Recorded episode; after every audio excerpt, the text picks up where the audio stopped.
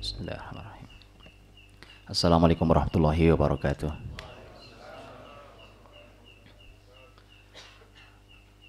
Alhamdulillah alladzi bi ni'matihi tatimmus shalihat.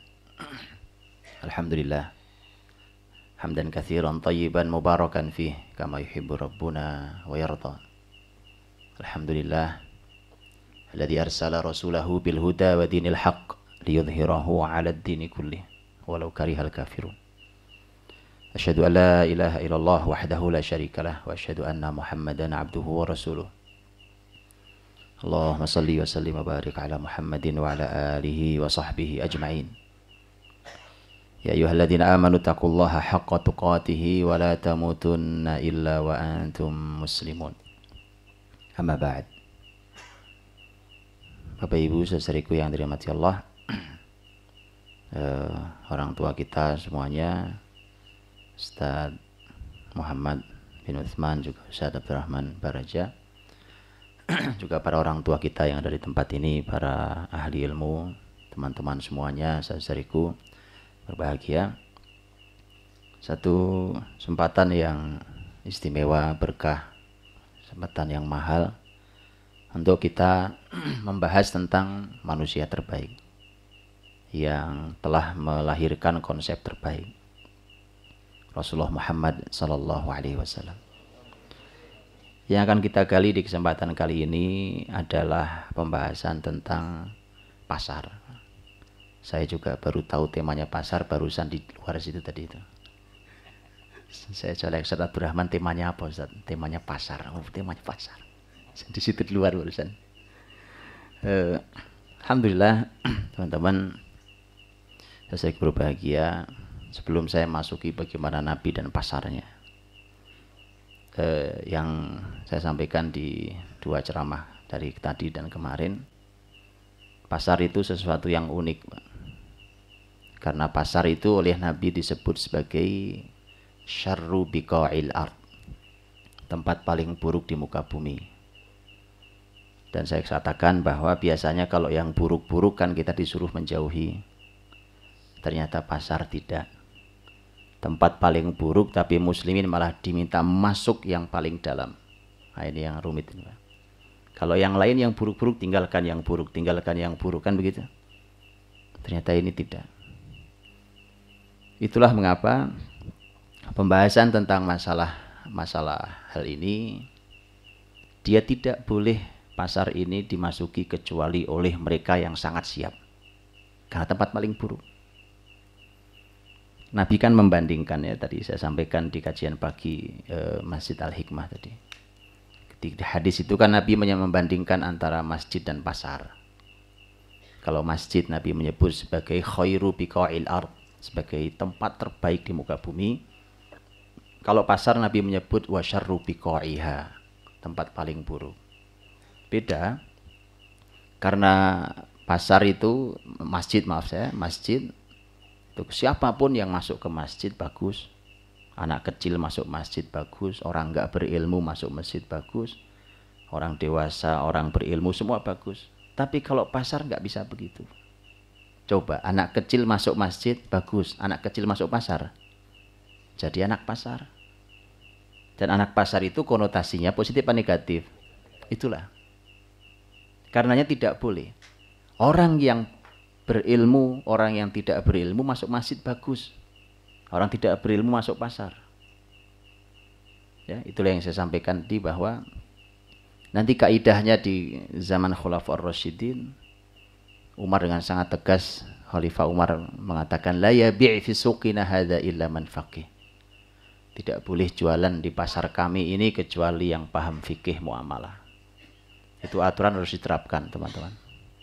Jadi semestinya yang boleh jualan di pasar kita itu yang sudah ikut pelatihan lah paling enggak pelatihan uh, fikih muamalah. Karena kalau tidak kata Umar wa illa akala riba radhiya am aba. Kalau tidak, kalau belum belajar nanti dia akan makan riba terpaksa ataupun rela. Nah, saudari rahmati Allah. E, tema perdagangan itu oleh Quran sudah dibahas sejak dari Quran dan pembahasan di Quran tentang at-tijarah itu unik sekali. Kata tijarah sendiri unik.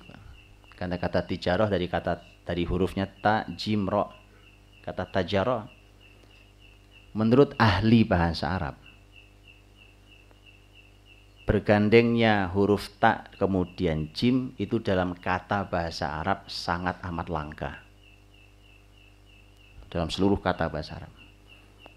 Tak kemudian selanjutnya jim rangkaian itu di dalam bahasa Arab hanya sangat langka. Dia hanya ada lihat tiga kata. Satu tajaro yang artinya tijaroh bisnis tadi itu perdagangan. Yang kedua nataja. Yang ketiga murtaji. Nataja apa artinya? Nataja itu intaj. Intaj itu produksi, Pak. Ah, jadi unik. Intaj sendiri non takjim tijarah takjim, ada takjim. Satu lagi murtaji. Irtaja, irtaja itu artinya seseorang yang berharap. Jadi artinya tiga kata yang langka di dalam bahasa Arab dengan berurutnya tak kemudian jim itu maknanya semua istimewa. Tiga-tiganya. Satu perdagangan, satu produksi atau menghasilkan, yang satu harapan. Luar biasa ini. Begitulah bahasa Arab, teman-teman. Bahasa Arab itu memang eh, itu kenapa Allah memilihkan kitab suci dengan bahasa Arab karena sampai seistimewa itu kajian bahasa Arab itu. Sedalam itulah para ahli menggalinya. Dan Al-Quran ketika bicara tentang tijarah, perdagangan. Tijarah itu ternyata eh, di dalam Quran pembahasannya ada tiga hal.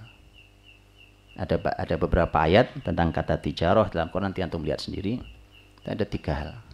Tijaroh yang artinya jual beli seperti yang kita pahami di pasar, itu tijaroh. Kemudian tijaroh yang merugi, karena ini adalah tijarohnya orang munafik, yaitu ketika menukar petunjuk dengan kesesatan. Dan yang ketiga adalah tijaroh yang menguntungkan, yaitu tijaroh kita dengan Allah Subhanahu Wa Taala. Itu isi tijaroh dalam Quran. Nanti detailnya antum buka sendiri tentang semua kata tijarah dalam Quran. Itu rangkaian tiga katanya. Sehingga Allah ingin katakan pada kita, namanya tijarah itu ternyata dalam Quran tak hanya sebatas orang transaksi bisnis di pasar. Dalam Islam siapa pun tajirnya, siapa pun pedagangnya, di pasar mana pun asal dia beriman, dia tak pernah melepaskan tijaroh duniawi itu dengan tijaroh ukhrawi. Dengan tijaroh dia dengan Allah. Dan Allah sudah ingatkan, hati-hati kalau tijaroh itu sampai membuat Anda menjual hidayah ini ditukar dengan kesesatan. Dan ini potensi, lihat potensi tijaroh melalaikan khususnya kaum laki-laki itu adalah teks Qurani. surat An-Nur ayat 36 37. Dalam ayat 36 Allah berfirman tentang tema masjid. Fi buyutin adzinallahu an turfa'a wa yudhkara fiha ismuh yusabbihu lahu yusabbihu wal asal. Di rumah-rumah Allah yang telah diizinkan untuk ditinggikan dan disebut namanya di dalam masjid itu bertasbihlah di pagi dan sore hari. Siapa yang bertasbih? Ayat 37. Rijal, kaum laki-laki. Tapi kaum laki-laki yang bisa menjaga komitmennya untuk bisa terus ada di masjid berzikir bertasbih pagi sore itu hanya kaum laki-laki yang tidak dilalaikan oleh perdagangan. Rijalul la tulhihim tijarah wala bai' an dzikrillah wa iqamis salah wa ita'iz zakah yakhafuna yauman tataqallabu fihi al-qulubu wal absar. Itu konsep dasarnya. Jadi bahwa betul tijarah itu memang berpotensi mengganggu. Ya, mengganggu ibadah terutama laki-laki, terutama ibadah di masjid. Dan ini sudah dipotret. sudah diingatkan Allah. Makanya kalau ada orang sibuk dengan bisnisnya dan dia mulai lupa zikir, sholat, zakat, ujungnya dia sudah tidak takut akhirat. Dan ini yang berbahaya. Maka itu semua diikat oleh Allah bahwa tijarah dalam Quran, bisnis dagang dalam Quran itu itu ternyata tidak hanya urusan kita mencari uang, tapi kita diminta juga tijarah dengan Allah. Bukankah ayat yang ada dalam surat Al-Jumu'ah tentang tijarah terbukti telah membubarkan sholat Jumat? Rasul, langsung depan Rasul. Kan? Wa idha ra'au tijarah. Nah, ketika mereka lihat ada tijarah. Wa idha ra'au tijaratan aw lahwan faddu ilaiha wa tarakuka qa'ima. Ketika mereka melihat dagangan datang, Pak itu onta datang dalam jumlah sangat banyak. Atau melihat lahu, lahu itu kesia-siaan. Maka mereka meninggalkanmu Muhammad sendirian khutbah. Lagi khutbah Jumat. Ustaz. Tersisa hanya sedikit orang, semua bubar gara-gara ada dagangan datang. Itu kejadian di sahabat. Sahabat, Pak, levelnya sahabat. Itu Makanya tidak boleh masuk di urusan bisnis, masuk di urusan pasar ini kecuali yang memang benar-benar siap. Kalau tidak bubar akidah kita. Cuma masalahnya urusan bisnis dagang ini juga harus diambil alih muslimin. Kalau tidak resikonya seperti kita lihat hari ini. Makanya memang benar-benar harus disiapkan. Tidak bisa orang yang tiba-tiba begitu saja. Yang orang yang harus disiapkan by design, on mission, memang orang disiapkan untuk mengambil alih pasar dunia ini. Dan di situlah maka eh, Quran juga memberikan isyarat penting bahwa memang eh, tijaroh ini memang eh, merupakan dia sangat dekat dengan rizki. Maka lanjutin ayatnya. Lihat di bolak-baliknya ini pembahasannya agak panjang tapi saya tidak bahas itu. Tapi saya cuma kasih isyarat ya Kata di wa idza ra'au tijaratan aw lahwa. Infaddu ilaiha wa tarakuka qa'ima. Lihat selanjutnya apa? Qul ma indallahi khairun minal lahwi wa minat tijarah. Dibolak-balik, Pak. Kata yang sebelumnya tijarah dulu baru lahu. Kata yang setelahnya lahu dulu baru tijarah. Ini pembahasannya panjang, cuma nanti nggak nyampe nanti pembahasan kita. Kan pembahasan kita kata Ustaz Abdurrahman menyiapkan Nabi menyiapkan pasar. Ini ini tafsirnya panjang ini, Pak. Cuma dibolak-balik itu dalam Quran ada tujuannya. Ini bahasa Arab. Begini bahasa Arab itu. Kenapa yang di depan tijarah dulu baru lahu? Loh kenapa persis masih di ayat itu juga? Baru kemudian lahu kemudian tijarah. Ya. Saya cuma kasih satu yang tadi saya sebutkan, satu saja. Bahwa kalimat yang terakhir itu ya qul ma indallahi khairum minal lahwi wa minat tijarah. Ujungnya apa? Wallahu khairur raziqin. Allah sebaik-baik razik yang beri rizki kata rizki lebih dekat kepada lahu atau kedapat kepada tijarah pada tijarah Allah balik supaya kata rizq kata rizki itu lebih dekatnya kepada tijaroh bukan lahu. Paham? Ya. Makanya nggak ada. Kalau generasi ini main-main, Pak. Rizki jauh dari sini. Kata lahu artinya main-main, sia-sia. Cuma main saja kerjaannya. Karena rizki itu dekatnya kepada kata tijaroh. Itu di antaranya. Bahasanya panjang. Alhamdulillah teman-teman. Eh, Quran, hadis Nabi membahas tentang perdagangan luar biasa, saya ingin fokus pada pada pasar. Pada pasar Nabi SAW. Artinya bahwa yang harus kita pandang, kita lihat adalah tidak tiba-tiba Nabi buat pasar. Tidak punya modal terus pengen itu kemudian bikin pasar, bikin toko, bikin ruko, nggak begitu. Kapan Nabi buat pasar? Di Mekah atau di Madinah? Di Madinah di pasar pasar di Mekah, di mana muslimin belanja, di mana muslimin jualan? di pasar Quraisy, di pasar Arab, di pasar Mekah dan sekitarnya. Pasar Ukad yang besar, pasar eh, Majinah, pasar Dil Majaz, pasar-pasar besar yang terkenal. Itu eh, adalah di mana Nabi dan para sahabat ketika di Mekah Nabi tidak buat pasar. Tidak buat pasar. Syariat ini nggak ada yang kebetulan. Contoh, contoh yang paling nyata, paling gampang dipahami. Jihad, perang. Kapan ayatnya turun? Mekah atau Madinah? Madinah. Di Mekah, sahabat sudah digebuki, sudah disiksa, bahkan sudah ada korban jiwa. Sumayyah radhiyallahu anha. Tapi Quran mengatakan kufu aidiakum.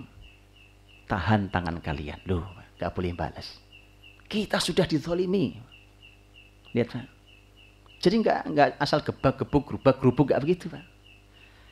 Yang mas yang tadi yang juga saya katakan bahwa mari belajar halal haram setelah itu naiklah lebih tinggi tentang bagaimana strategi menjalankan syariat ini, menerapkan syariat ini. Kita suka lupa dengan strategi. Karenanya kita gagal dalam menegakkan al-haq. Gara-garanya kita hanya tahu bahwa ini al-haq, ini al-batil. Ya, pertanyaannya bagaimana strategi Nabi dalam menegakkan al-haq, dalam menghancurkan al-batil. Karena kalau al-haqnya tidak datang, maka al-batil tidak pernah pergi. Karenanya ayat yang mengatakan wakul al-haqqu wa batil. Katakan Muhammad telah datang al-haq, datang dulu al-haqnya. Al-haq tidak datang, batil gak pernah hancur. Cuma batil itu teman-teman, itu bisa sudah sangat terstruktur dan sistematis dan begitu rapinya. Seperti antum lihat hari ini. Persis sama dengan zaman Persia Romawi, itu sudah state, sebuah negara. Sudah sangat sistemik, sebuah sistem. Kalau batilnya datang terus sembrono acak-acakan, nggak bisa mengalahkan al-batil. Jadi semangat tidak cukup. Al-haq saja tanpa strategi tak bisa. Nabi itu sangat strategis orangnya. Beliau itu ahli strategi. Maka bukan sebuah kebetulan. Urusan pasar umpamanya. Urusan, urusan pasar. Nabi Shallallahu Alaihi Wasallam tidak membuat pasar di Mekah. Apa Nabi tidak bisa membuat pasar di Mekah? Bisa. Apa yang tidak bisa? Sahabat Nabi itu ahli dagang semua. Mereka punya barang dagangan semua. Muslimin juga ada komunitasnya, bukan? Iya. Tapi itu tempat itu saat yang salah ketika harus membuat pasar di waktu itu dari banyak kajian. Dan itulah mengapa pembahasan tentang e, Mekah adalah pembahasan Nabi menyiapkan manusia tim sekaligus menyiapkan komunitas. Dan itu sering tidak dibaca hari ini. Itu salah satu rahasia kegagalan pasar muslimin yang dibuka hari ini. Begitu dibuka, pasar muslimin dibuka, kemudian kita juga heran, kok orang pada nggak pindah belanja ke sini ya, tetap aja belanja ke toko yang itu-itu lagi.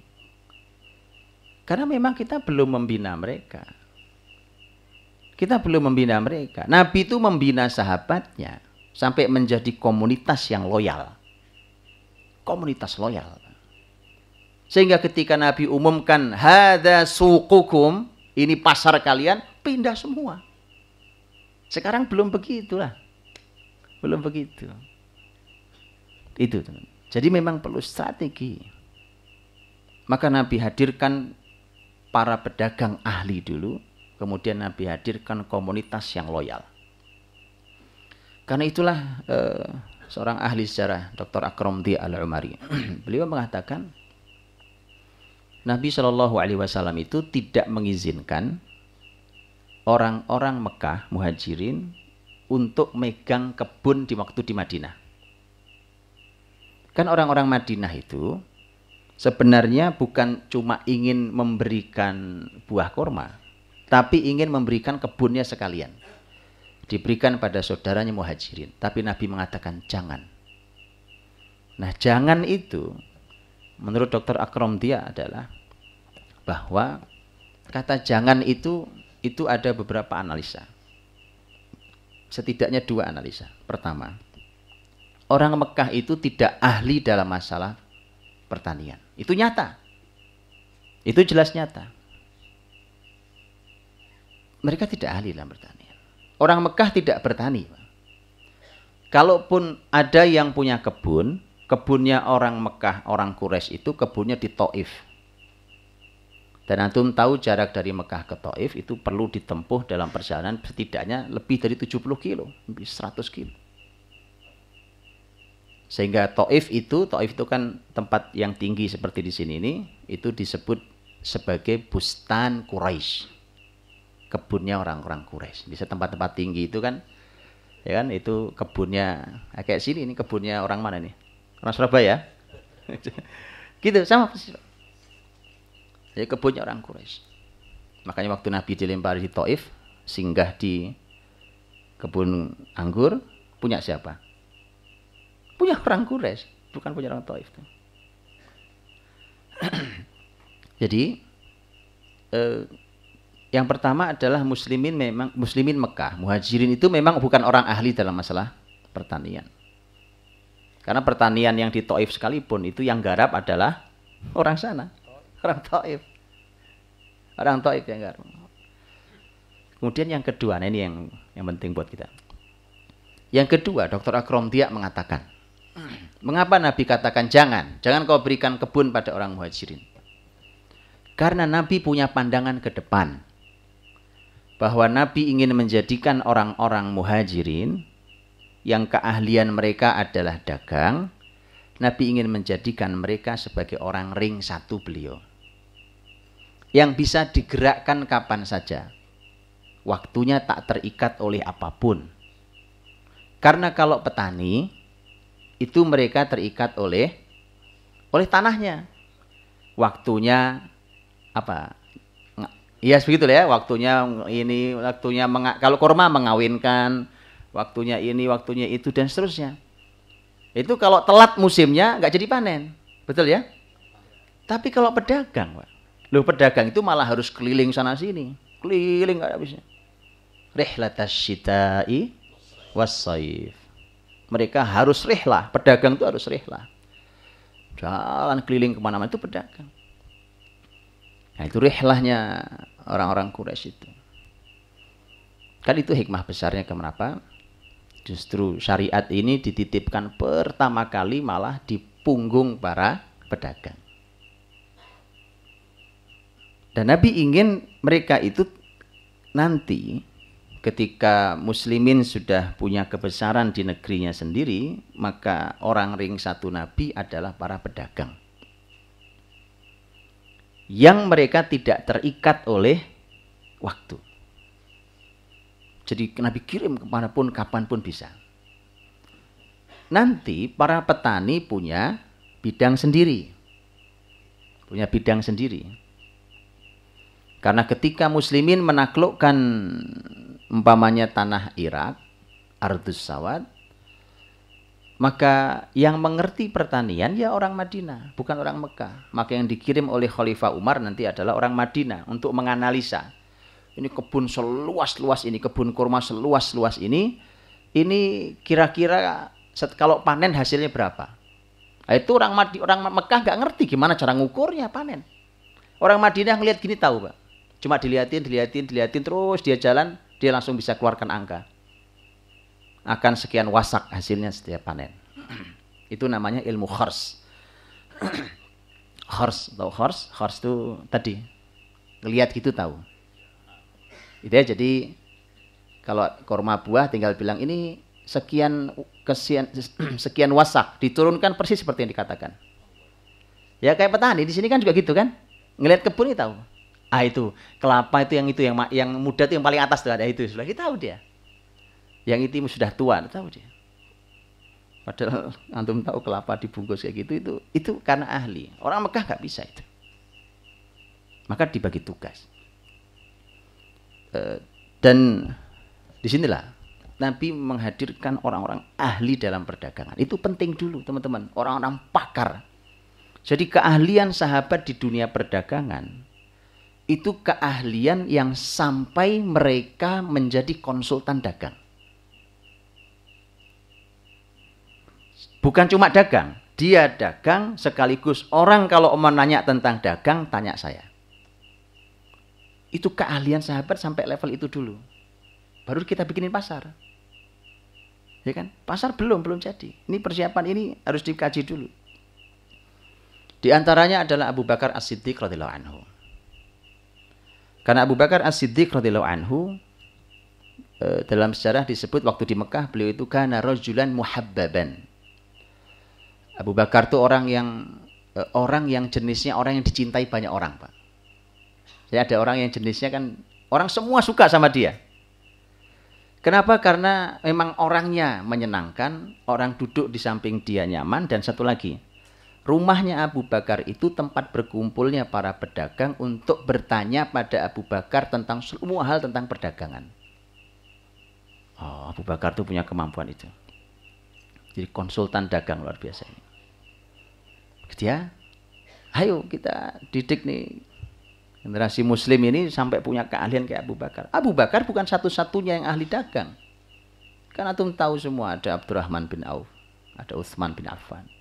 Nanti sahabat-sahabat muda semisal Tolha, Zubair itu pakar-pakar perdagangan juga berikutnya. Hanya saat itu masih usianya masih kecil, masih usia 16, 17 tahun. Tapi zaman itu mereka sudah berlatih dagang. Artinya ini para sahabat Nabi ini memang orang-orang yang sangat ahli. Dan itu dibuktikan dalam kisah yang semua teman-teman sudah tahu. Bagaimana Abdurrahman bin Auf pindah ke Madinah, ya kan? Tidak membawa harta sepeser pun, hanya baju yang menempel di badan. Sampai di Madinah dipersaudarakan dengan Sa'ad bin Robi radhiyallahu anhu, salah satu sahabat kaya asli Madinah, ya kan? Kemudian Sa'ad bin Robi ingin berbagi semua hal, berbagi kebun, berbagi rumah, bahkan ingin membagi istrinya. Nah itu kemudian lihat kalimat Abdurrahman. Barakallahu fi ahli wa malik. Semoga Allah berkahi keluargamu, Allah berkahi hartamu. Dullani ala suq. Buat saya tunjukkan saja di mana pasar. Orang ahli, Pak. Nah, ini PR-nya berikutnya. Pertanyaan saya, Abdurrahman bin Auf radhiyallahu anhu, beliau ke pasar itu punya modal apa enggak? gak punya modal.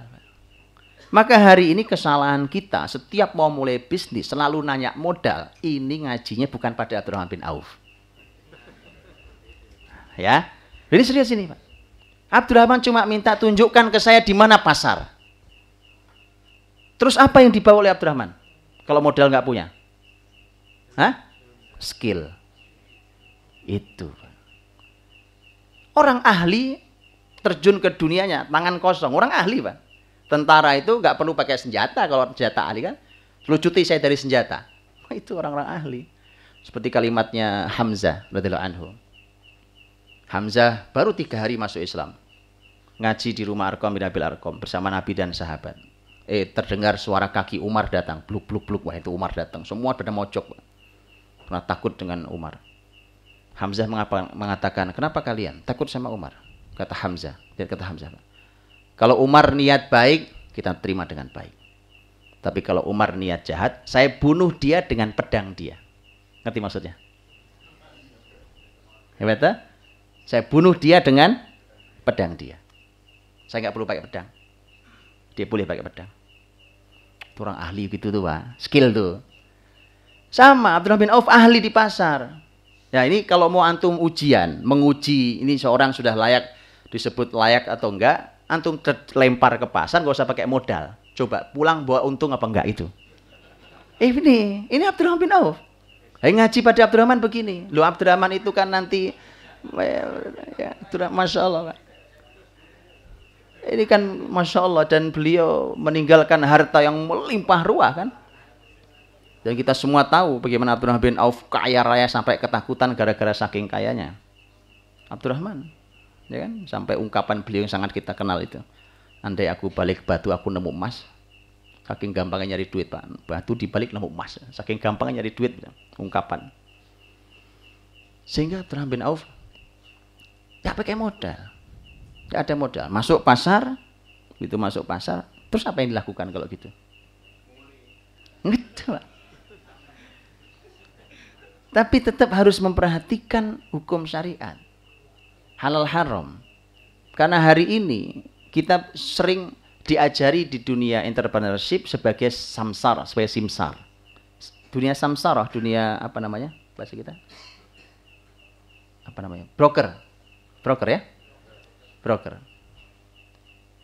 Gak diukur halal haramnya. Begini caranya begini, begini tanpa modal Anda punya uang besar. Dan mas, mas coba diukur halal haramnya. Ini mana yang halal, mana yang haram. Karena samsaroh itu kan hukumnya ada yang boleh, ada yang nggak boleh. Harus diukur, nggak, nggak semua boleh, nggak semua diukur. Sehingga Abdurrahman tetap perhatikan, perhatikan mana yang halal, mana yang haram. Sederhana memang, hari itu pulang dia hanya membawa samin wa akid. Ya, samin dan akid makanan. Itu alhamdulillah hari itu. Untung hari itu sehingga tak perlu membebani saudaranya. Dan uh, terus dia berdagang, berdagang sampai mulai punya uang, sampai mulai bisa membeli emas. Itu. Begitu dia sudah beli emas, pagi-pagi datang ketemu Nabi, klimis rambutnya, wangi aromanya. Ha, Nabi mengatakan, oh, Abdurrahman, klimis sekali pagi ini. Kata Abdurrahman senyum-senyum, Semalam saya menikah dengan gadis Ansor ya Rasulullah. Oh, maharnya ala nawatin min dahab. Maharnya sudah pakai emas. Duitnya belum banyak, tapi asal sudah dagang berani nikah. Eh, antum buka deh kita fikih. Begitu masuk kita muamalah, kan ibadah muamalah fikih itu. Kalau masuk muamalah bab pertama apa? Kita bul buyu. Bab jual beli. Kita belum buyuk segitu panjang lebar detil selesai masuk kitab apa? Kitabun nikah. Loh, ulama itu nggak sembarang Pak nyusun bab. Bab fikih itu adalah bab kehidupan kita di dunia ini. Nggak sembarang. Itu analisa nyusun babnya saja nggak sembarang. Itu ulama analisa itu. Ya. Nah, jadi babnya bab buyuk baru nikah maka Abdurrahman itu dapat emas.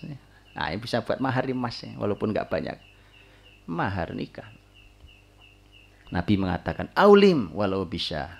Ah, kalau gitu buat walimahnya, walau hanya dengan seekor kambing. Abdurrahman buat walimahnya. Saya dirahmati Allah. Saya cuma ingin sampaikan bahwa keahlian orang, skill itu itu lebih dulu dibandingkan modal. Itu dulu, capai itu dulu. Oh rapat, rapat, rapat, rencana ujungnya ini modalnya gimana kita ya? Nah, modal lagi, modal lagi. Betul Pak. Orang ini, ini sahabat nggak begitu. Karena gini, lihat teman-teman, saya kasih contoh. Saya sudah berkali-kali diskusi dengan teman-teman pengusaha. Pengusaha-pengusaha muslim, Masya Allah bagus-bagus semangatnya. Mereka belajar fikih halal haram luar biasa.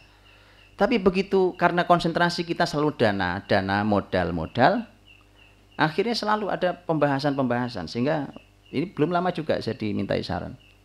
Saya bilang, e, kenapa sih antum mau mengambil dana dari pihak ini? Saya bilang, kok saya tidak merasa aman kalau antum ambil dari pihak itu. Ini untuk bisnis. Karena gini Ustaz, kalau kita pakai cara yang biasa lambat. Ini kita perlu percepatan. Ah, itu Pak, itu gara-garanya selalu pembahasannya adalah modal. Percepatan itu teman-teman, Masya Allah, itu sering-sering dijebak oleh musuh Islam. Lu hati-hati, karena begitu Nabi masuk ke Madinah, siapa yang menguasai pasar? Yahudi. Yahudi yang menguasai pasar. Begitu sekarang kita melek sadar Islam, siapa yang menguasai pasar?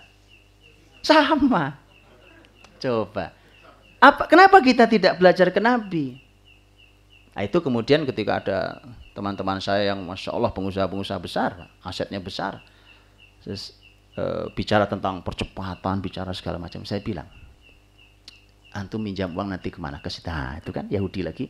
Saya bilang gini, coba deh, e, antum gali lagi sejarah para sahabat. Waktu nanti Nabi buatkan pasar, para sahabat ahli berjualan di pasar itu, pertanyaan saya adalah, apakah para sahabat itu meminjam uang Yahudi untuk menutup pasar Yahudi?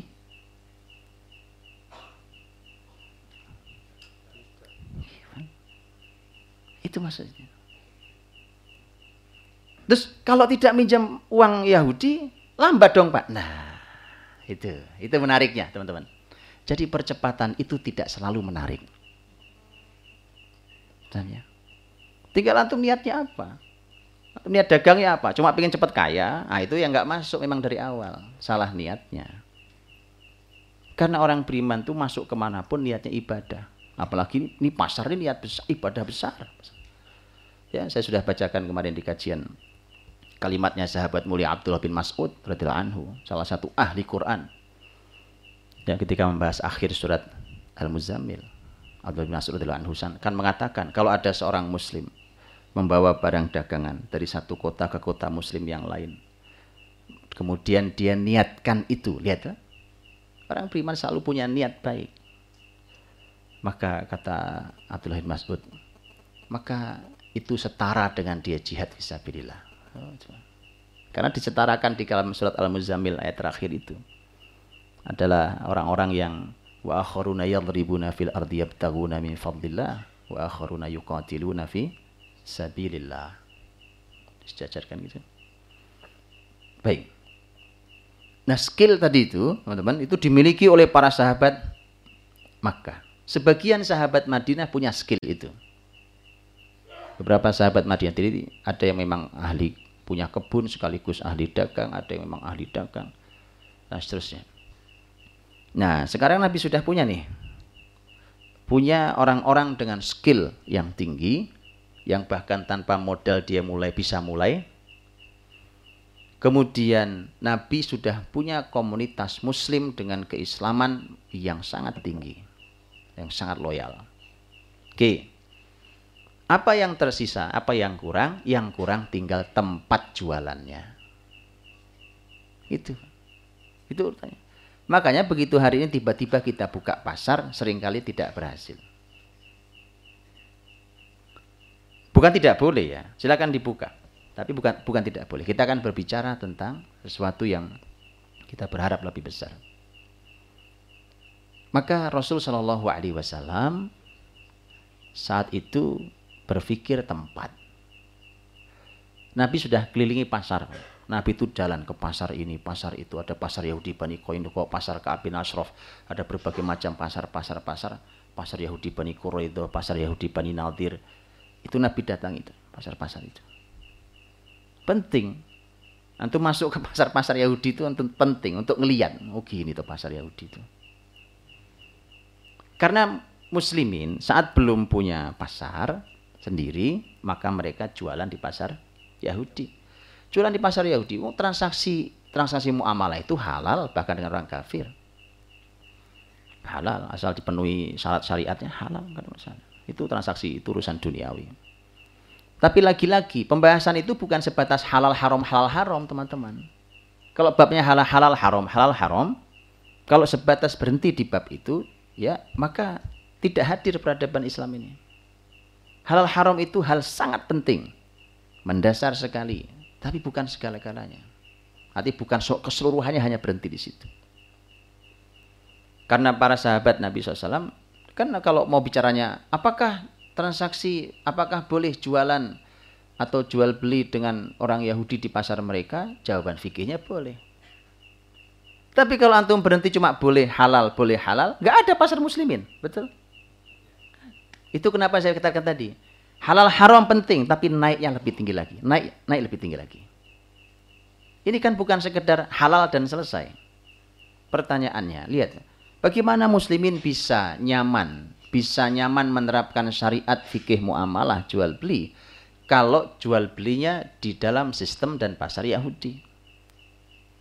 Itu sama aja kayak orang main bola di lapangan orang. Orang sebelah punya lapangan, kita asik main bola. Yang punya rumah keluar, woi bubar, bubar, bubar. Sama persis. Kita jualan di sistem di pasar Yahudi. Yang punya pasar teriak-teriak, bubar, bubar. Gitu. Maka muslimin harus memikirkan itu. Beberapa hari lalu saya kedatangan tamu seorang pengusaha muslim yang luar biasa. Salah satu pertanyaan saya, saya bilang, Pak, Akhi, ini pasar antum ini akan akan mudah diganggu, ditutup nggak oleh musuh Islam?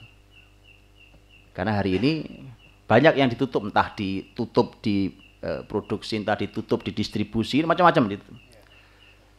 Yang menarik, ini teman-teman ini sudah mulai sadar. Ini alhamdulillah teman kita bilang, tidak mungkin Ustaz. Oh, tidak mungkin. Iya. Tidak mungkin. Karena begini-begini dan bahkan pengalaman saya, setiap saya buka cabang, maka toko yang sama dengan toko saya milik mereka tutup. Ah, ini keren.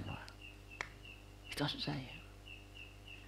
Agar karena muslim itu punya visi, tidak sebatas orang cuma jualan nyari duit, jualan nyari duit, ya gitu. Ada visi besar, selalu membawa Islam di punggung kita ini. Terbawa Islam ini. Gitu ya. Baik, Nabi perlu tempat.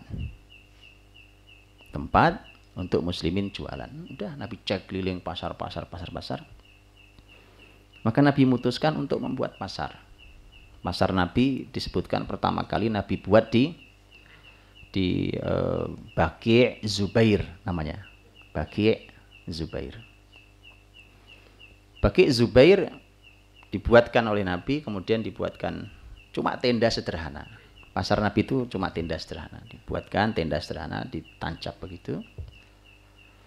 Begitu Nabi membuat pasar, sudah dengan tenda sana ditancapkan dan muslimin tahu ini pasar yang dibuat Nabi, orang Yahudi juga tahu Muhammad dan para sahabatnya membuat pasar. Maka pemimpin salah satu pemimpin tertinggi Yahudi Bani Nadir yaitu Ka'ab bin Ashraf yang juga punya pasar pribadi namanya pasar Ka'ab. Marah besar. Uh, marah besar. Begitu marah besar, Ka'ab datang ke pasar tenda Nabi itu dia acak-acak dihancurkan oleh Ka'ab. Ayo, apa pelajarannya, Pak? Apa pelajarannya buat kita? Hah? Nah, pelajarannya buat kita apa? Takut apa gitu? Gahi, antum harus siapkan diri. Begini, ini masya Allah saya ter, ter, teringat terkesan dengan kalimatnya almarhum Pak M Nasir, ya, yang beliau katakan itu benar. Kalau Anda bicaranya pendidikan aman. Karena pendidikan itu jangkanya panjang. Melahirkan generasi kan nggak setahun dua tahun. 15 tahun, 20 tahun gitu ya. Lama. Musuh Islam, ah itu masih nanti. Kalau antum masuk ke ekonomi, ah mulai itu diawas-awas ya. Ekonomi mulai diawasi. Masuk politik sampai seakar-akarnya. Makanya aneh kita memasuki dunia yang seperti itu, kemudian kita tidak menyiapkan diri. Sendiri, dihabis dimakan. Gak bisa, Pak. Makanya dengan berukhwah beginilah ini harus dilanjutkan sampai dalam ukhwah ukhwah pasar uh, ukhwah bisnis ukhwah harta maka ketika sudah dihancurkan pasar Nabi tadi dibuat itu. Nabi tidak putus. Tidak putus harapan. Nabi malah berkata begini. Kata Nabi, besok akan saya buatkan pasar lagi yang baru yang membuat dia semakin marah. Nah, lihat apa yang terjadi. Ya kita lihat tuh, apa yang Nabi pikirkan supaya Yahudi semakin marah. Tapi antum harus sudah siap. Kenapa siap? Tim ahli sudah ada, komunitas loyal sudah ada. Hanya tinggal tempat saja, nyari tempat saja. Diacak-acak, diganggu-ganggu, kayak macam-macam. Oh iya, Yahudi kalau sudah ini karena kenapa mereka begitu takut? Karena buat mereka eh, dunia ini kan surga mereka. Kalau diganggu dunianya, wah itu ganggu surga mereka, Pak. Ya. Maka Nabi diskusi dengan sahabat. Nabi lemparkan kepada para sahabat untuk bicara tentang nyari tempat yang pas. Jadi ini penting, diskusi dengan teman-teman yang ahli di tempat itu. Datanglah seorang sahabat memberitahu, ya Rasulullah menurut saya ada tempat yang tepat. Yuk saya tunjukkan. Ditunjukkan oleh sahabat ini. Ditunjukkan, Ternyata itu adalah sebuah sebuah tempat yang disebutkan dalam riwayat itu sebenarnya aslinya kuburan. Si kuburan ya posisinya yang ini nanti dikenal dengan pasar muslimin atau pasar Rasulullah atau belakangan di masa Turki Utsmani dikenal dengan pasar Manakha. pasti di samping Masjid Nabawi hari ini. Ada, masih ada. Tulisannya Manakho. Masih ada. Karena masih diabadikan. Bahkan tidak pemerintah Saudi nggak berani bangun. Kenapa? Karena ada pesan Nabi SAW. Dan itu dulu yang mengingatkan waktu Madinah eh, sedang merencanakan pembangunan besar-besaran itu. Waktu itu eh, Abdullah, Raja Saudi itu, waktu itu belum jadi raja. Masih putra mahkota. Eh, dia eh, yang mengingatkan masih ada sampai sekarang suratnya Abdullah yang mengingatkan kepada yang merencanakan saya ingatkan kalian dengan pesan Nabi jangan bangun pasarku. Pasar Nabi nggak boleh dibangun. Nggak boleh dibangun itu maksudnya nggak boleh ada gedung nggak boleh ada tempat yang khusus nggak boleh. Lepas saja dilepas saja. Itu pasar Nabi. Makanya sampai hari ini itu tidak diapa-apakan. Kosong aja begitu. Dulu sempat mau dibangun, sudah diingatkan oleh Abdullah. Baik. Begitu Nabi ditunjukkan itu, Nabi diskusi, dialog dengan pemilik tanah itu, e, masyarakat Ansor, kemudian kata Nabi, baik tepat kita buat di sini, maka dibuat di situ. Nah, justru dibuat di tempat itu, itu langsung berhadapan dengan pasar terbesar di Madinah, yaitu pasar Yahudi Bani Koinuko. Jadi sekarang face to face nih. Ayo sekarang kuat-kuatan pasar. Oh ini enggak sembarang. Jadi kalau tadi Ka'ab bin Ashraf terganggu dekat dengan pasar dia, Nabi pindahin ke pasar yang lebih besar, dekat pasar yang lebih besar. Kalau tadi kan milik pribadi, pasar Ka'ab. Ini pasar suku Yahudi yang terbesar bahkan. Bani Koinuko. Sudah Nabi buat sama sederhana Kemudian Nabi memberikan kaidah-kaidah tentang pasar. Nah, ini kalau mau ngalahin pasar Yahudi nih Pak, nggak bisa pasar Yahudi polanya sama ya kan mirip ya, ya yuk bangun ruko bangun ruko ya kan. Habis itu ayo siapa yang mau nyewa? Sewa. Ayo siapa ini? Bedain cuma satu. Yuk ada infaknya yuk. Itu kan tidak begitu polanya Pak. lihat Nabi SAW buat aturan. Pertama tempat itu wakaf dari Nabi. Wakaf itu adalah salah satu wakaf Rasul Shallallahu Alaihi Wasallam. Kalau sudah wakaf, sudah Nabi sudah wakaf, sudah nggak ada yang punya, bukan milik Nabi, bukan milik siapa pun, milik Allah Subhanahu Taala. Kemudian Nabi Shallallahu Alaihi Wasallam saat itu memberikan kaidah. Kata Nabi, setidaknya ada e, empat kalimat Nabi. Nabi mengatakan la la yudayyak, jangan dipersempit Kemudian Nabi mengatakan la yuntaqasan. Kata naqs itu artinya dikurangi. Jangan ada pengurangan-pengurangan. Kemudian Nabi SAW mengatakan la yukhad. Nabi SAW mengatakan tidak boleh ada pungutan. Pungutan-pungutan di pasar. Enggak boleh ada apa pun pungutan. Nabi mengatakan juga eh, la tatahajjaru. Jangan saling jangan saling menghajar. Hajar itu menghalangi. Menghalangi saudara, menghalangi, menghalangi hajar. Menutup misalnya. Jangan. Sudah? Terus Nabi berpesan tadi, jangan bangun pasar saya. Sudah. Diwakafkan Nabi SAW. Maka di pasar muslimin itu, di sana ada keberkahan wakaf, teman-teman. Nah, di sinilah rahasianya. Bukankah kita selama ini ngaji dalam Quran dan disampaikan oleh para ahli ilmu kita bahwa untuk menghentikan sistem ribawi dengan dua cara kan? Apa itu? Iya. Yang pertama firman Allah Subhanahu wa taala Allah berfirman wa halallahu al-bai'a wa harrama riba. Al-bai'. Yang kedua Allah Subhanahu wa taala e, berfirman tentang sedekah. Tentang sedekah. Ya kan? Yamhaqullahu riba wa yurbi as-sadaqat. Jadi dua hal. Riba itu untuk menjatuhkan sistem ribawi dengan dua hal. Satu dengan baik, jual beli. Yang kedua dengan sodakoh. Nah, di pasar Nabi itu tergabung dua-duanya. Ung tanahnya saja wakaf. Itu sodakoh tertinggi. Wakaf itu kalau secara jumlah tertinggi. Gitu ya. Ini saya tidak bicara tentang hukum. Kalau hukum zakat yang wajib. Tapi wakaf. Maka wakaf ini tertinggi.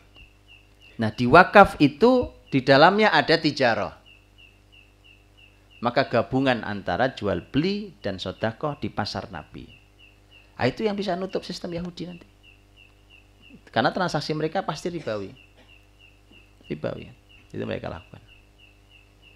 Gitu ya, jadi harus menggabungkan dua itu karena gini teman-teman, ternyata kenapa Allah sebutkan dua? Itu kalau salah satunya belum berjalan itu pincang dan itu belum bisa menjatuhkan sistem ribawi.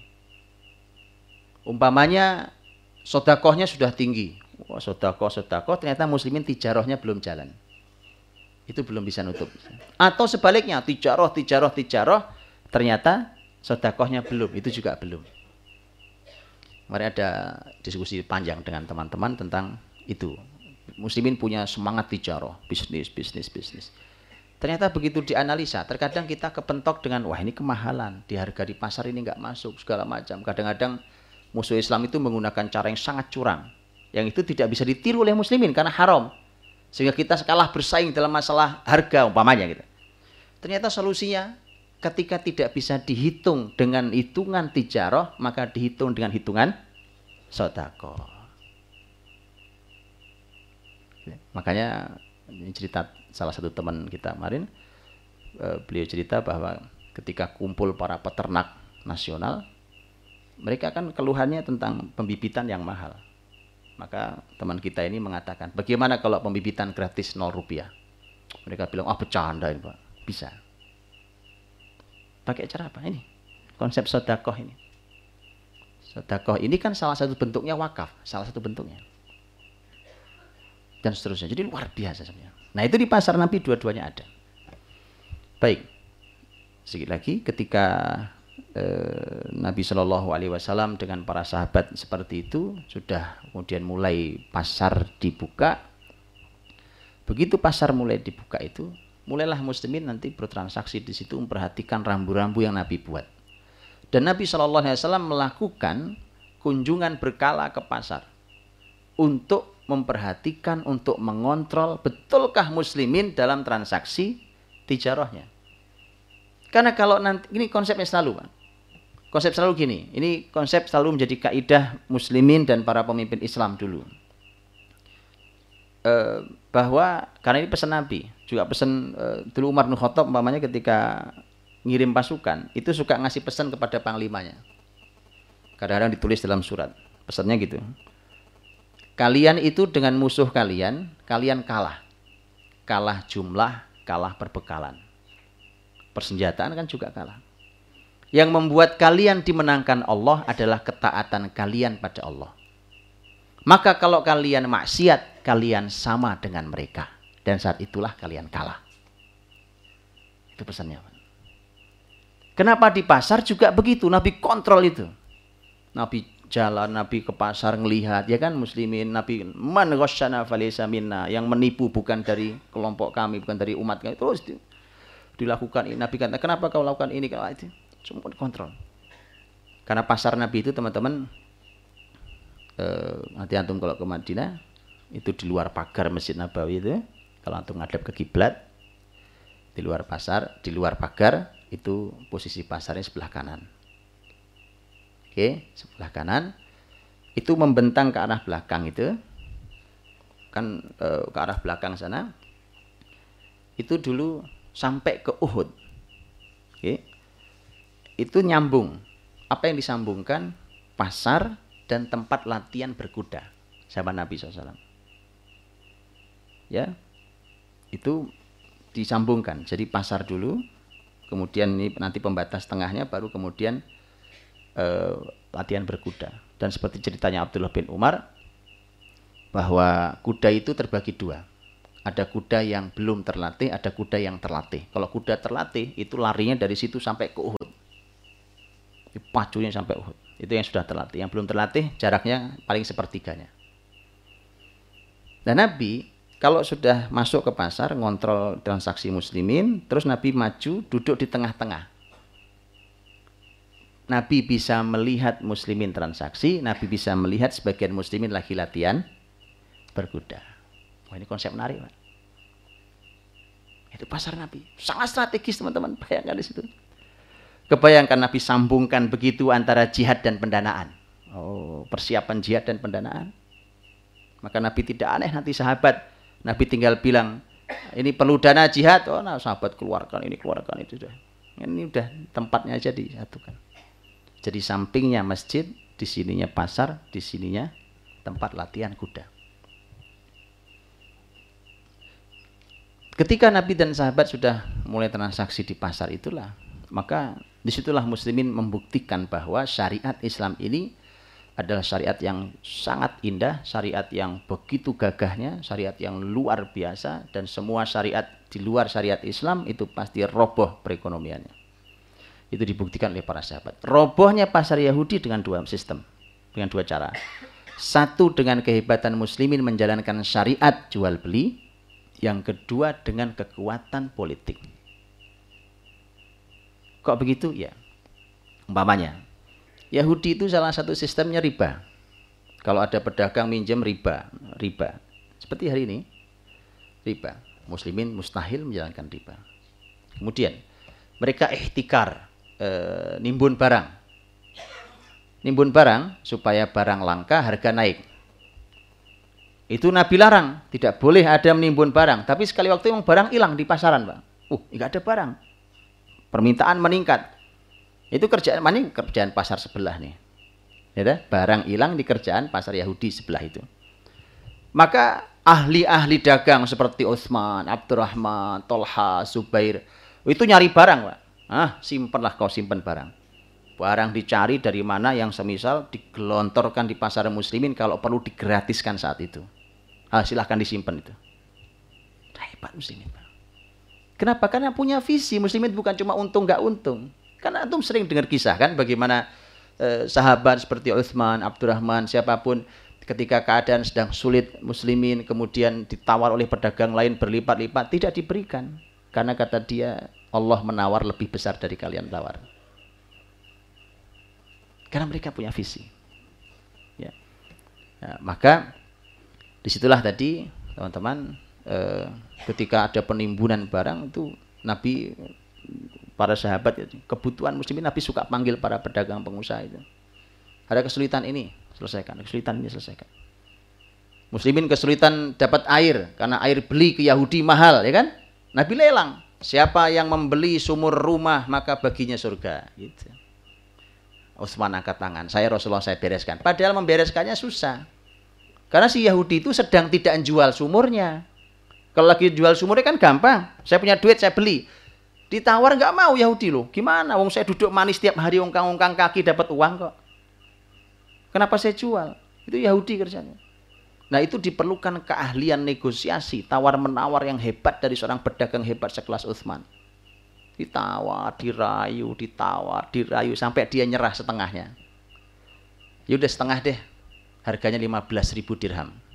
Setengah itu maksudnya sehari punya milik Yahudi, sehari milik Utsman. Kata Utsman, deal saya beli 15 ribu dirham 15 ribu dirham dibeli nah, begitu dibeli kemudian sudah kan diumumkan oleh Uthman hari milik muslimin gratis wakaf itu hari yang ini itu hari saya free Yahudi bayar siapa yang datang waktu bayar datang waktu free ya kan waktu gratis muslimin datang datang Yahudi bingung lah ini nggak dapat duit saya ini hebatnya Utsman. Ini pedagang ahli Yahudi aja kalah, Pak. Keahlian dagangnya kalah. Itu kenapa Allah puji orang-orang Quraisy karena dagangnya. Itu yang saya sering bilang. Makanya kalau di antara teman-teman memang nasabnya nasab Quraisy, itu mengalir deras di diri antum jiwa dagang yang bisa mengalahkan sistem dagang Yahudi hari ini. Jangan ke mana-mana teman-teman. Itu karena teks Qurani loh. Suku lain nggak ada teksnya di Quran ya kan suku Jawa nggak ada teksnya ya kan di Quran ada tapi suku Quraisy ada teksnya berikut kelebihan mereka pahami teman-teman di, mohon dipahami gitu ya kalau ada nasab Quraisy di sini mohon itu pak. Anda mengalir deras dan anda punya visi sangat besar karena anda yang punya keahlian itu. Utsman lawan Yahudi. Keok Yahudi pak. Sudah? Utsman datang lagi. Gimana mas? Mau dijual? Ya, separuhnya ya kan? Oh gimana nggak dijual rugi ya Pak, ya kan? Dijual kan lumayan. Akhirnya saya jual lah. 15 ribu dirham lagi. Utsman nggak pakai nawar, Pak. Padahal kan bisa ditawar kan, nah, ini kan harus tekan aja harus ya. Nah, sini saya beli. Karena tukarnya surga. 30 ribu dirham dapat surga, Pak. Itu harga 30 ribu dirham. Sudah diumumkan milik muslimin. Jadi kalau ada masalah Nabi menyelesaikannya dengan cara-cara itu. Kebutuhan muslim itu. Nah, yang kedua nutup pasar Yahudi pakai kekuatan politik memang. Apa caranya? Apa yang menutup pasar Yahudi Bani Koinuko? Terusirnya Yahudi Bani Koinuko dari Madinah.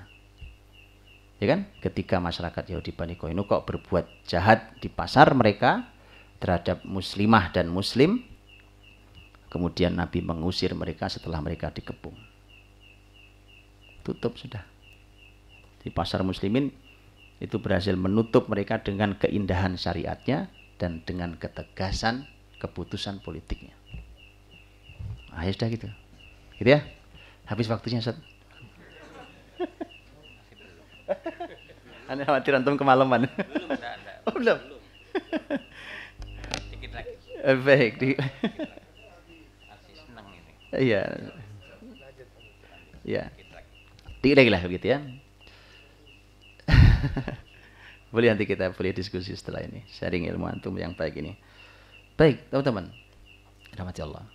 Maka Rasul, para sahabat itu, kemudian eh, pasar berjalan dengan dengan sangat baik dan eh, tentu dengan semua ya namanya orang berjualan ya Nabi terus ingatkan ingatkan termasuk akhlak adab di pasar segala macam. Seperti Nabi mengatakan ya maksyarat tujar wahai para pedagang. Nabi masuk pasar teriak-teriak juga wahai maksyarat tujar wahai para pedagang innal bai' innal bai' yahduruhu al-hilf wallahu fashubuhu bisadaqah kata Nabi wahai para sekalian pedagang namanya jual beli itu ada saja sumpah-sumpahnya dan ada saja sia-sianya.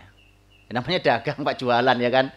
Ya akhi wallahi ini barang oh, sumpah-sumpah itu. Maka Nabi katakan fasyubuhu bisadaqah. Ayo makanya dibersihkan pakai sedekah. Jadi sedekah itu bukan bersihin barang haram, teman-teman. Ya, ini ini bukan bukan haram babnya. Oh, orang ngambil riba, korupsi, terus kemudian sodako yang banyak supaya suci. Ya, gimana sucinya? Ini balikin sama yang punya, bukan bukan, bukan dengan disodako kan ini fikihnya siapa?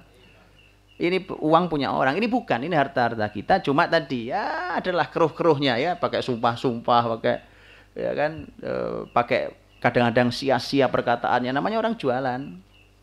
Gitu. Maka kata Nabi ayo sodako, sodako untuk bersihkan itu. Itu muamalah. Nabi sampaikan banyak sekali eh, kalimat-kalimat dan dalam kajian fikih muamalah nanti silahkan dipelajari. Nah, kalau sudah begitulah maka maka inilah yang nanti menjadi cikal bakal pasar muslimin begitu nanti Nabi wafat. Kemudian muslimin membuka kota-kota yang lain, maka mudah sekali buat kota lain untuk membuat pasar. Kenapa? Karena sudah ada portofolionya. Blueprintnya sudah lengkap.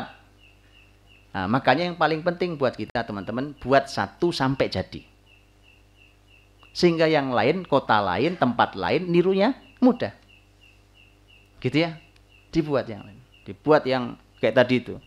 Syarat jualan di sini harus sudah belajar fikih muamalah. Harus cek dulu. Antum sudah belajar fikih muamalah. Jualan. Enggak, enggak boleh. Belajar dulu, belajar dulu.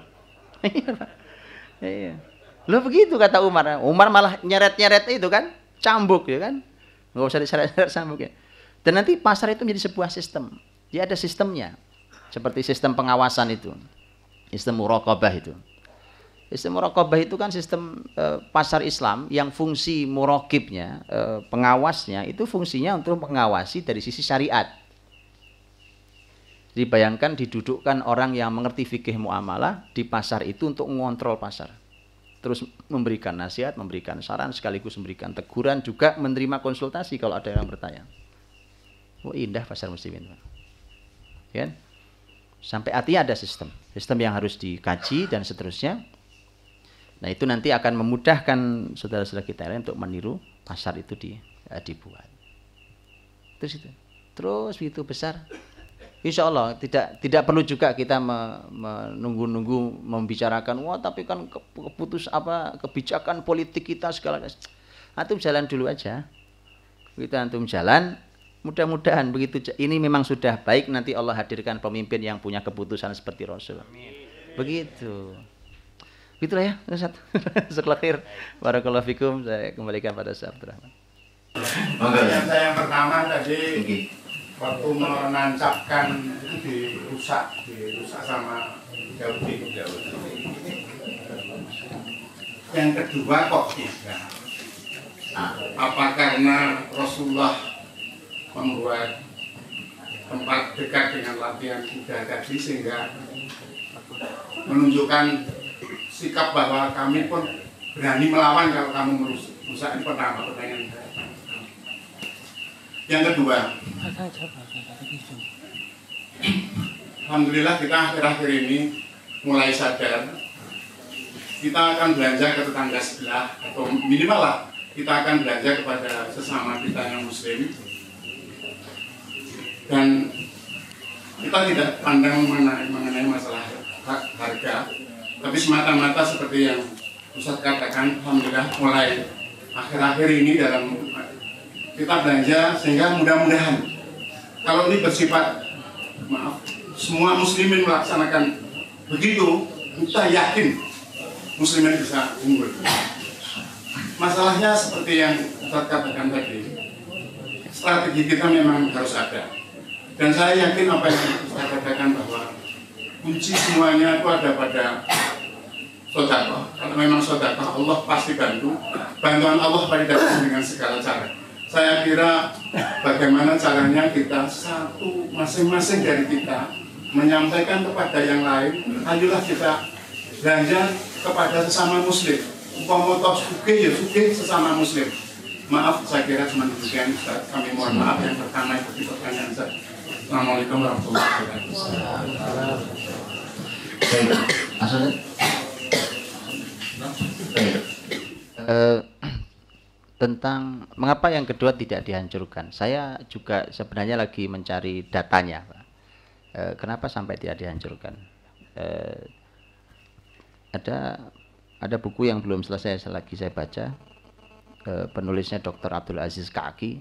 Uh, judul bukunya Suk Manakha, Pasar Manakha, Pasar Nabi itu Eh, penulisnya masih hidup, salah seorang yang sudah berusia dan beliau peneliti besar. Eh, beliau aslinya arsitektur, orang di dunia arsitektur, seorang arsitek dan tapi masya Allah sangat menguasai sejarah Madinah. Beliau tinggal di Madinah sekarang dan saya berjumpa beliau kemudian beliau mewakafkan mm, buku-bukunya ke saya itu karya selama penelitian beliau selama 25 tahun buku dan salah satu jilidnya itu tentang pasar Manakho. Saya juga nyari penjelasan ulama tapi belum ketemu mengapa Nabi SAW belum eh, kenapa Nabi ketika yang kedua kok Yahudi tidak berani menghancurkan. Wallahu alam. Eh, wallahu alam bisa jadi Pak, bisa jadi eh, tadi namanya Yahudi Pak. Yahudi itu sebenarnya sesama mereka saling perang juga. Jadi kalau tadi diletakkan dekat dengan pasarnya Ka'ab bin Ashraf, si yang ngamuk kan Kaabnya itu. Jadi ketika dipindahin kan dekatnya dengan pasar Yahudi Bani Koinuko antar mereka itu juga perang besar sebenarnya. Ya tahsabuhum jami'a wa qulubuhum syatta itu. Kita menduga mereka itu bersatu tapi sebenarnya hati mereka bercerai-berai. Itu begitu ayat. Nah satu. Yang kedua mungkin jadi wallah alam mungkin jadi karena itu memang ada di perkampungannya eh, masyarakat Madinah, masyarakat Ansor. Jadi pasar yang diletakkan Nabi yang kedua itu itu memang eh, posisinya ada di posisi masyarakat Khazraj, Pak. Yang di situ ada pemimpin besar Khazraj. Di antaranya adalah Sa'ad bin Ubadah radhiyallahu anhu. Itu. Bisa jadi itu juga menjadi penyebabnya wallah alam. Itu itu ya, saya kira Pak. Jazakallahu khair. Ada pertanyaan Ustaz secara tertulis. Assalamualaikum warahmatullahi wabarakatuh. Sekarang ini lagi marak dibangun supermarket di area pelataran masjid. Minta tolong Ustaz eh, menjelaskan batasan larangan ber, bertransaksi di, kala, di kawasan masjid. Ap, apakah beda antara masjid wakaf dan masjid fasum? Yang dimaksud larangan bertransaksi di masjid itu yang bagaimana? Ya, eh, ini Pak Fikih nanti antum bisa tanyakan pada ahli fikih. Saya cuma ingin memberikan eh, jawabannya. Nah, kalau detail nanti tanyakan pada teman-teman yang ahli fikih. Eh, pembahasan tentang masjid, para ahli ilmu mendefinisikan masjid itu apa. Gitu ya, sehingga nanti kalau dari definisikan nanti umpamanya ada larangan eh, jual beli di masjid, itu kita tahu definisi masjid itu apa. Eh, masjid itu didefinisikan oleh para ahli ilmu sebagai sebuah bangunan yang dikhususkan waktu dibangun itu dikhususkan untuk beribadah. Definisi begitu definisinya. Jadi bangunan yang saat dibangun itu memang dikhususkan untuk beribadah. Itu namanya masjid. Maka posisinya di bangunan itu. Tahu ya? Nah, kalau namanya kawasan, nah itu bukan bangunan.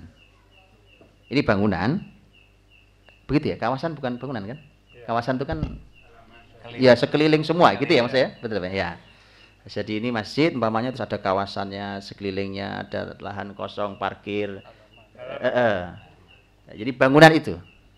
Ya bangunan itu kan bisa jadi ini bangunan nih bisa jadi kan suka-suka kalau di kita itu ada ruang utama ada emperan sedikit gitu ya, ya. tapi itu bangunan bukan? Ya. itu bangunan. Tapi di luar itu bukan masjid. Itu kawasan masjid itu bukan masjid. Sehingga kalau kemudian dibuat pasar-pasar di sekitar situ toko-toko eh, minimarket segala macam maka itu bukan masjid. Ya tidak masuk di dalam larangan masjid wallahu alam. Adapun eh, larangannya memang kalimat nabi adalah masjid secara umum. Kalimatnya kalimat masjid secara umum. Bahwa kemudian ada pembahasan ulama tentang masalah masjid wakaf masjid yang bukan wakaf. Memang ada pembahasannya dengan khilaf juga para ulama pembahasan itu Eh, dan itu persis itu sebenarnya pembahasan juga sama tentang pembahasan uh, iktikaf iktikaf di masjid yang mana. Tetapi uh, ada sebagian ulama yang menjelaskan tentang umpamanya tema iktikaf tema larangan berjualan itu itu kalimatnya kalimat umum. Masjid-masjid apa saja. Asal namanya masjid asal dibangun memang khusus untuk ibadah itu namanya masjid. Apa pun status masjid itu. Contohnya umpamanya ketika tema iktikaf Eh, wa antum aakifuna fil masajid dan kalian iktikaf di masjid-masjid. Masjid apa? Quran tidak menyebutkan masjid apa. Masjid yang statusnya wakaf atau bukan wakaf, Quran tidak menyebutkan itu. Asal dia masjid, kalian bisa iktikaf di sana. Itu menurut pendapat sebagian ulama. Ya, maka sebagai kehati-hatian tentu larangan tadi itu juga berlaku di masjid mana pun. Baik itu statusnya wakaf ataupun dia belum wakaf. Wallahu taala alam Terima kasih Ustaz. Mau tanya satu Ustaz. Oh dua ya, wes alhamdulillah boleh dua. Yang pertama tentang tata letak tadi, masjid, terus ada lapangan, ada seperti itu yang sudah pernah dibuat di Indonesia ini contohnya di mana? Supaya kita bisa belajar meniru. Itu yang pertama. Yang kedua, kalau saya salah saya minta maaf. Tadi disebutkan bahwa sedekah yang paling bagus itu adalah wakaf. Kalau memang betul ya saya terima kasih. Saya khawatir tanggapan saya salah. Baik. Terima kasih. Assalamualaikum warahmatullahi wabarakatuh. Assalamualaikum warahmatullahi wabarakatuh. Kalau eh, pasar itu di mana yang yang sudah seperti itu, nah itu saya juga belum tahu pak. Itu justru menjadi PR-PR kita untuk membuatnya dan sebenarnya begini, tata kota Madinah di zaman Nabi itu menjadi selalu menjadi inspirasi untuk tata kota negeri-negeri Islam di mana pun. Makanya kalau antum melihat masjid yang ada asli dulu Masjid Nabawi zaman Nabi yang sebenarnya masih dipertahankan sampai hari ini itu dibangun di kota-kota mana pun di Syam, di Turki, di mana pun modelnya sama. Apa model sama itu? Karena masjid juga punya model pak di zaman Nabi itu dan itu ada kajiannya sendiri gitu ya e, Dr. Abdul Aziz Kaki itu nulis tentang masjid itu ribuan halaman ini juga belum selesai bacanya tentang Madinah saja. Dan begitu dahsyat analisanya. Saya kasih contoh sedikit tentang masjid. Masjid itu dibikin oleh Nabi kan masjid itu kotak gitu kan asli Pak. Ya kan dibangun tembok, ada pintunya, beberapa pintu. Nah, tetapi yang dikasih atap hanya tempat sholat, betul ya? Tengahnya bolong, nggak ada atap kayak stadion. Baik, bagian belakangnya, bagian belakang itu adalah dikasih atap juga. Dulu karena sholatnya mereka asli kan ke situ kiblatnya, terus dibalikkan kiblatnya, e, perpindahan kiblat. Nah akhirnya yang bagian belakang itu, yang bagian e, belakang itu dijadikan tempat untuk ashabus sufah. Sahabat-sahabat yang nggak punya rumah, nggak punya itu tinggal di situ, beramai-ramai bersama-sama di situ tinggalnya. Nah, tengah bolong ini dibahas oleh Dr. Abdul Aziz Kaki dari semua sudut ilmu, termasuk sudut ilmu arsitektur. Kenapa harus ada bolong di tengah dan apa fungsinya dulu? Nah, kalau antum lihat, lihat-lihat. Ya, boleh lihat di di gambar-gambar di internet juga. Masjid-masjid zaman-zaman Islam dulu mesti begitu bangunnya. Di kotak, begitu masuk ruang bolong. Betul? Antum lihat aja. Nanti antum buka ya. Kalau hujan. Gitu kan? Ah itu kan masalahnya kalau hujan di sini musim hujan jadi di di sana agak jelas-jelas hujan. Kalau hujan ya basah. Oh hujan itu muslimin suka pak. Iya muslimin itu kalau hujan suka. Nah kemudian begitu maju baru ruang itu. Ya, dan ini banyak fungsinya. Nah jadi kalau di, di, di negeri Nabi dulu karena masjid itu adalah sentral ruhnya orang beriman, sentral kehidupan orang beriman ditaruh di tengah. Ditaruh plek begitu. Nah rumah itu mengitari masjid. Pak. Jadi komplek perumahan itu ngitarin masjid. Nah yang gini antum harus cari di mana perumahannya kayak gitu.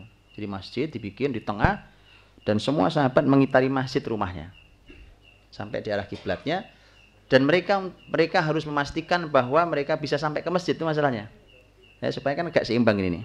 Nah, kalau masjid tempatnya di paling pojok sana, nah itu kan agak beda rasanya kan. Ini di tengah, itu Nabi. Baik, dikelilingi itu. Nah, eh, Masjid Nabawi yang hari ini, Masjid Nabawi yang hari ini 75% kurang lebih. 75% rumah-rumah sahabat itu sudah masuk ke dalam masjid semua. Yang dulu rumah sahabat itu sudah masuk semua dalam masjid, 75%. Yang sekitar 25 persennya itu ada di sebelah luar kebangunan itu di arah kiblat. Di, di pelataran ya, di pelataran bagian arah kiblat itu 25 persennya di situ. Nah, begitu rumah-rumah itu, Pak, tadi ya, itu rumah-rumah rumah-rumah ini masjid, kemudian rumah-rumah rumah-rumah. Nah, sebelah kanan sini baru pasar tadi itu. Ini, ini juga ada rumah-rumah, rumah-rumah sahabat masyarakat Khazraj eh, di sini. Nah, ini ada rumah-rumah di sini, eh, ada pasar di sini. Gitu. Pasar sebelah sini. Tadi saya bilang mundur ke belakang itu ada eh, tempat eh, kuda, latihan kuda, pacuan kuda, sampai membentang ke belakang Uhud di belakang. Nah yang begitu saya belum tahu. Tapi kalau enggak ya kita buat yuk.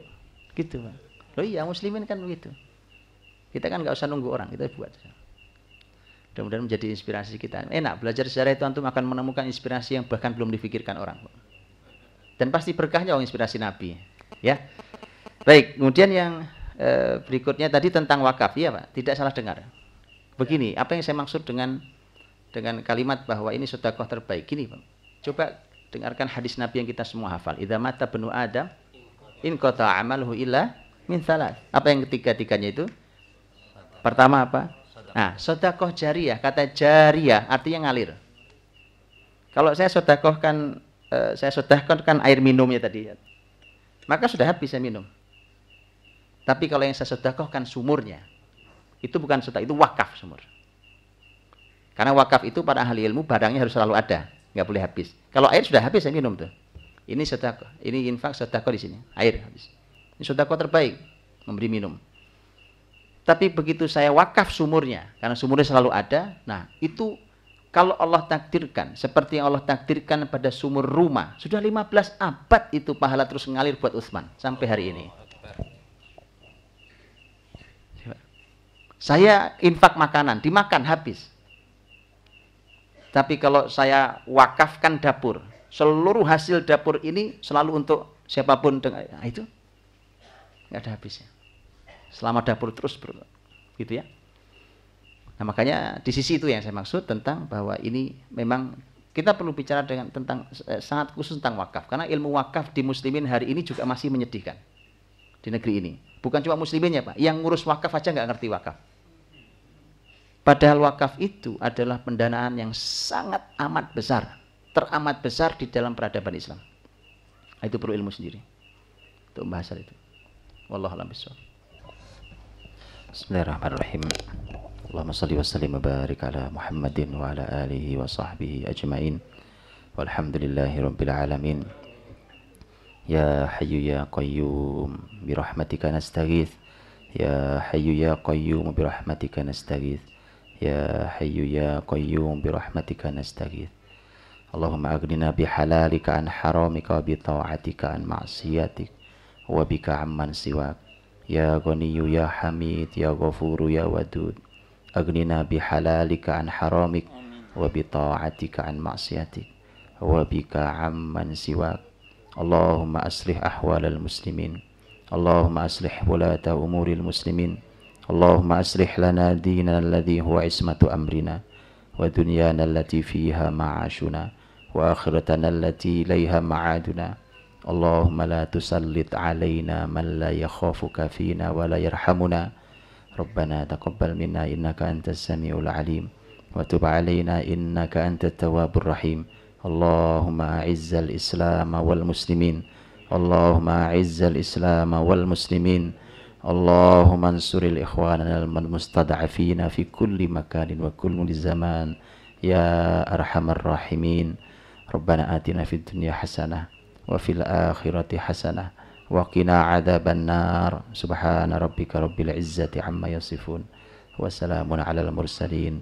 والحمد لله رب العالمين.